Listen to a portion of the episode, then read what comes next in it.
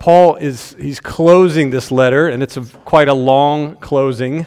Uh, and he begins chapter three by saying, "Finally, brothers and sisters, rejoice in the Lord." And he continues in verse one by saying, "To write you the same things is no trouble to me, and it's safe for you." Uh, this call to rejoice is apparently that important. I'm telling you again, rejoice.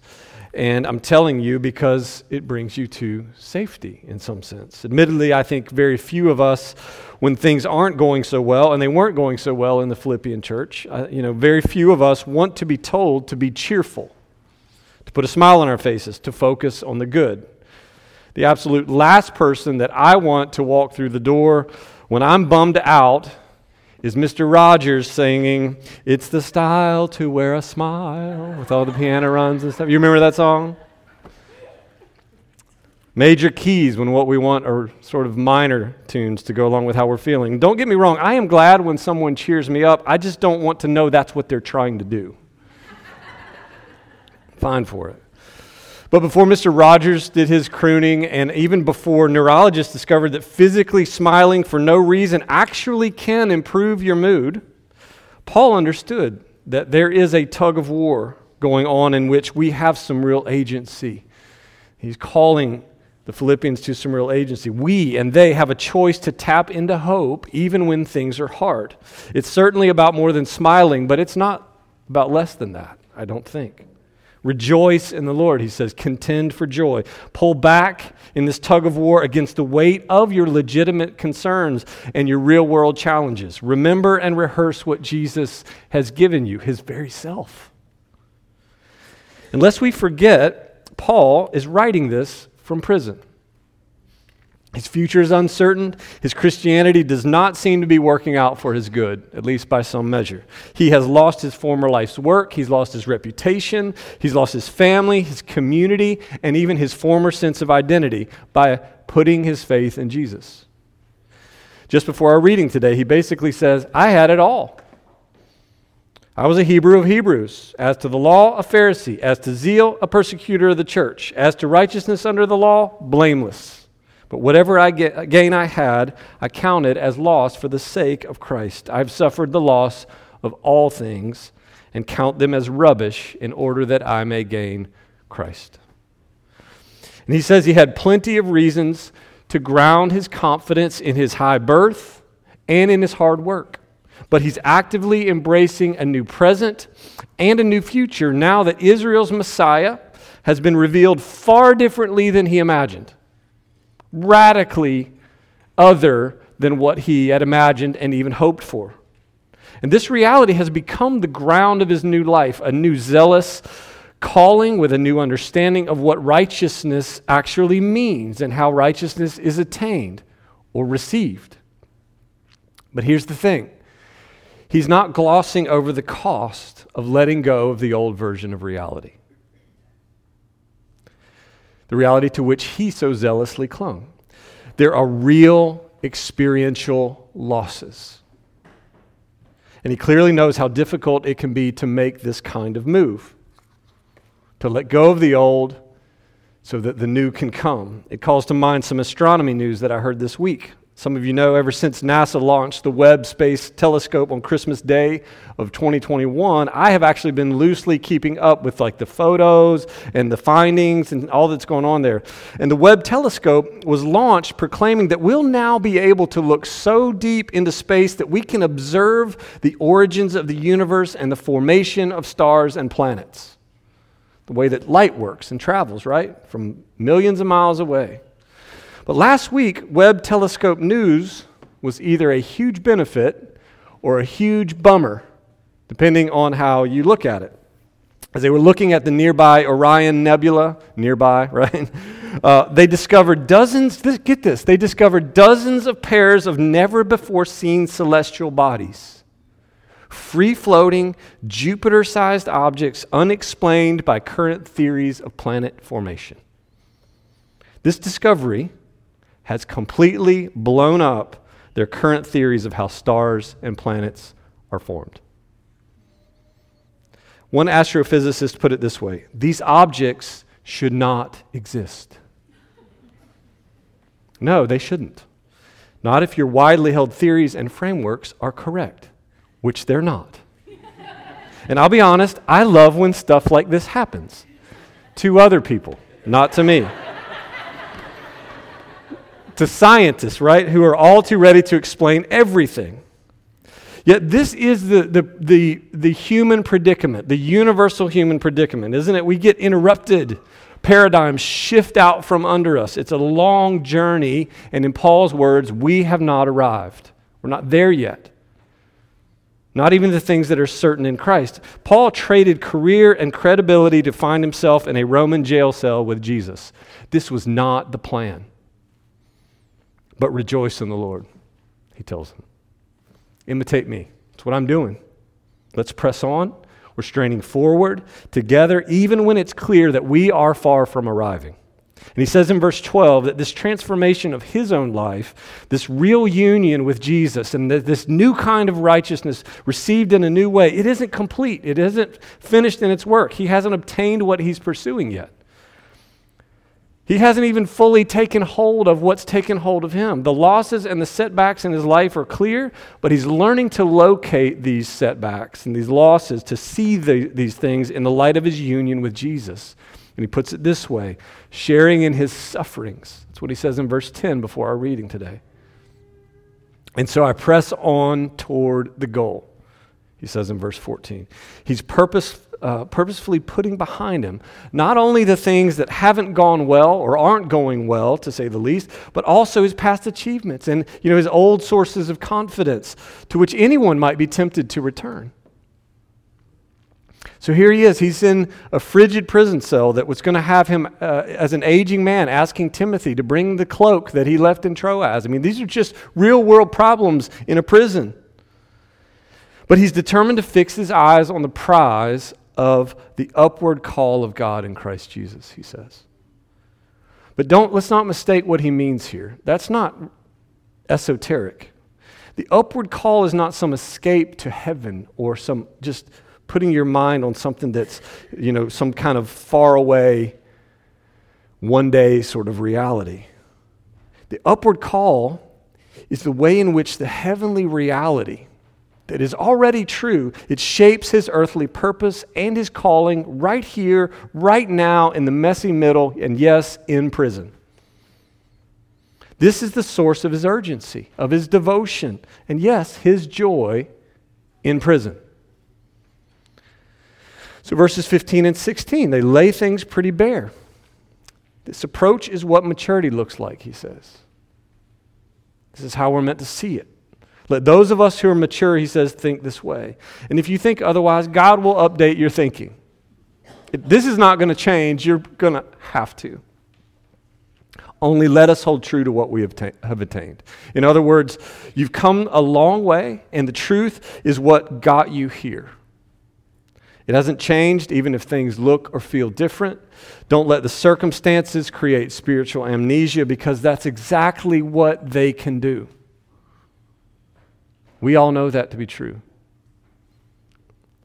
So, verse 17 is an encouragement to guard actually the, the potential influences that can, can, can make it more difficult for us to continue to, to contend for, for joy, but also to think in the right way. It's an encouragement to guard their associations and their relationships, particularly those who influence their direction, influence their mindset. Paul says he is often in tears Presumably, because the people who have walked away and are now enemies of the cross are those that he knew and loved and maybe even led to faith. But now they're pulling on the other end of the rope in this tug of war, like enemies of the cross. Because he knows what we know, right? That the struggle, let's be honest, it, it almost always begins and ends with our relationships, not just ideas. It begins with people. He knows how vulnerable we are to the example, uh, the influence of those who, who kind of, you know, maybe flaunt a, a kind of temporary reprieve in returning to their old ways, old ways of life. This is what's happening in Philippi. And Paul's point is the Philippians, and we with them, We really have a choice as to who will ultimately shape our self understanding and our perceptions of the world around us. So it's not just about clinging to the right ideas, right? Or sort of assimilating the right ideology or mindset. It is about our connections. And I don't have to tell you that truth is a contested thing. And again, and most of the time, it's not us sitting around trying to figure out is this true or is that true? It's about our experiential and relational reality informing these things. You know, and lots of things look and sound truthy, as they say. Especially the things that appeal to the belly, in Paul's words. In other words, our urges and our impulses, the things that come easily. It's hard to shift our minds from earthly and bodily things. It's just hard to argue with desire. At least it is for me. Especially when someone else parades their life of temporal gratification as so called freedom. It's just how it often works. But for Paul, the truth and the urgency that he needs, that we need, it cannot be found in the powerful dictates of the immediate, of the belly, of, the, of just desires, and how we might sort of ratify those or justify those. It's found in the long view, in the view that we were made not only for time, but also for eternity. In our modern era, you know, there are a growing number, even among the church, who treat the Christian faith like something to continually just interrogate under the influence of modern sensibilities. The modern belly, so to speak. Makes me think of Dr. Cuticle. Do you know who Dr. Cuticle is? In the Herman Melville novel, White Jacket. Probably have not read that. It's the one that came before Moby Dick. So, on board the USS Neversink, the ship's doctor, he rarely has, gets to deal with more than blisters, right? But one day, a sailor with severe abdominal pain is diagnosed with appendicitis, and now he gets to remove an organ. He's eager to open him up. He's eager to remove the infected organ while showing off his expertise and his knowledge to the sailors who are eager to stand around and watch the surgery. And as he excitedly points out interesting anatomical details in the abdomen to the men who've never seen on the insides of a man. The enthusiastic doctor, now sewing up his patient, is the last to realize that his patient is long dead. And so it is with the Word of God for all the benefits of our endless resources in the modern era and a historical, critical approach to the gospel, which is important. It helps us make better sense of context and culture and genre. The truth is, the pendulum has swung so far that the word of life, to which Paul is telling the Philippians to hold fast earlier in this letter, it's now ham handedly dissected under a sterile and suspicious light. As if we know better as if we can see that far into space. No wonder so many quarters of the church in America are dying. The scriptures have been long dead on their tables, serving the ends of their humanistic so called expertise, our bellies. So let's just come full circle. Paul's call to rejoice. This is not some sentimental positivity or idealism. He is telling them and he's telling us that you must choose to orient your body and your mind to what you've come to believe is true and, in fact, inevitable, even when it doesn't feel like it used to or like we think it should. Because the race is long. We know we haven't arrived. We feel that we haven't arrived. And when discouragement that will inevitably come pulls hard on you, he's saying, pull harder in the other direction. Rejoice in the Lord. And in a sense, this is the point of everything we do together as a church. We're retelling the history and the destiny of a world redeemed from evil and death, a world that we cannot fix by ourselves, as hard as we try or as wide as we smile. We can't do it. We're witnessing as the church to that history, that destiny in the way we, you and I, Village Church, the way we orient our bodies and minds, the way we approach our relationships and our politics, and the way we spend our time and money, the way we view the comings and the goings of the constant, the perennial societal confusion that the church finds herself in. Not just now, always. And this is what Paul means in verse 20 when he says, Our citizenship is in heaven. He clearly does not mean that we're just supposed to grit our teeth and wait for a one day far away heaven as our destiny. He means that we're already indelibly connected to, we're already identified by our relationship to Jesus. We already belong to the kingdom of heaven as it spreads through us to the kingdoms of men in our time, in our society, and in our circles. Sure, the Philippians, many of them with their proud Roman military backgrounds, they are citizens of the empire. And you know what? Paul is too. He happens to be a citizen of Rome too. But it's not ultimate. It's not fundamental to true identity. It's not the path. It's not the destination. It can't be, even if it promises to buffer us, to buffer them from the losses, or it promises to shorten the long journey. A few years back, I was introduced uh, to the idea that the health of any given church at any given time could be understood in terms of its levels of urgency or anxiety. How much of each are present in any congregation at any time? Let me unpack that just a little bit. When there are difficulties, and we've had ours, when there are conflicts, and we've had them, when there are losses, anxiety inevitably increases. We all know that, not just in the church, in the home, in the workplace. Many, if not most of us, have experienced this heightening anxiety in a church when things aren't going well. We also know that changes in a church have a way of producing, I mean, the, the, when something changes itself, it just produces anxiety. But as one of my mentors used to say, people aren't afraid of change. Not really. They're afraid of loss. Change, even when it brings some benefits, also includes some loss. So, heightened anxiety, but also, on the other hand, when good stuff is happening, problems are being solved, when there are clear opportunities, when there are fruitful outcomes, urgency increases and it can crowd out the anxiety. It keeps motivation higher. Another way to think of urgency maybe is purposeful motivation. And they're always in this sort of relationship, even a kind of tug of war. Does this make sense? As many of you know, I work with church planters in our diocese, and the early going of a church plant is always pretty high in urgency, purposeful motivation, a tangible sense of calling. People are excited, the goal is clear, there's energy and even idealism. You're putting out the chairs, and you're so excited for all the new people that are going to come. Every new person you add is a huge win, and it can make your Sunday, it can make everybody's Sunday. But it doesn't take long for something to stir up anxiety. The enthusiastic people who jumped in initially, they've already invited all their friends, and only a few of them came.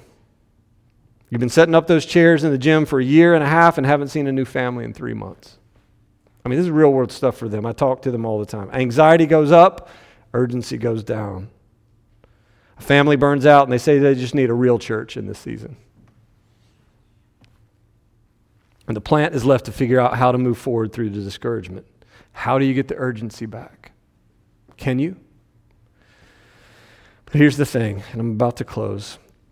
I think that what Paul is telling us is that urgency doesn't primarily depend on things always going right, because it can't. It depends on getting our hearts and our minds right, which includes, hear me, it includes the hardships, embracing them, the changes and the challenges as an actual part of what it means to be a community of purposeful motivation, of urgency. As Paul emphasized in chapter 2, when our minds align with a Jesus who emphasized him, or who, you know, he emphasized this, this Jesus who emptied himself for love. And, and when we actually put his example at the center of our personal and our collective imaginations, even the hardships can look different to us. They feel, as they are meant to, like a meaningful connection to Jesus, to one another. So, not surprisingly, this is really what Paul's letter to the Philippians is all about. This fledgling church is in danger of their urgency giving way to anxiety. People aren't getting along. They're understandably discouraged by the losses and they're confused about their allegiances. One thing feeds the other. But Paul reminds them to join him in keeping their eyes on the prize. It's a long journey, it's a long obedience. The distractions are many. The setbacks are real. Our bodies are unruly. But he says Jesus will indeed transform these lowly bodies, these lives, like the body he had, to be like the glorious body he now has, by the power that enables him to subject all things to himself. And some of you probably need to say to yourselves right now, all things. All things. Together, brothers and sisters, rejoice in the Lord. I'm just here to tell you what Paul said, because I believe it's what the Lord told Paul to tell his people. Rejoice in the Lord, press on, trusting that Jesus will, in due time, he'll bring the, the life and the rule of heaven to bear on the whole world through us. Do you believe it? Lord, we're asking you to help us to believe it. Um, we thank you, Jesus, that you took on a body like ours, and we thank you that you're going to give us a body like yours. Give us a life above the fray, but for now, be with us through the fray. And we will trust you. Lord, help us to trust you. In the name of the Father, Son, Holy Spirit. Amen.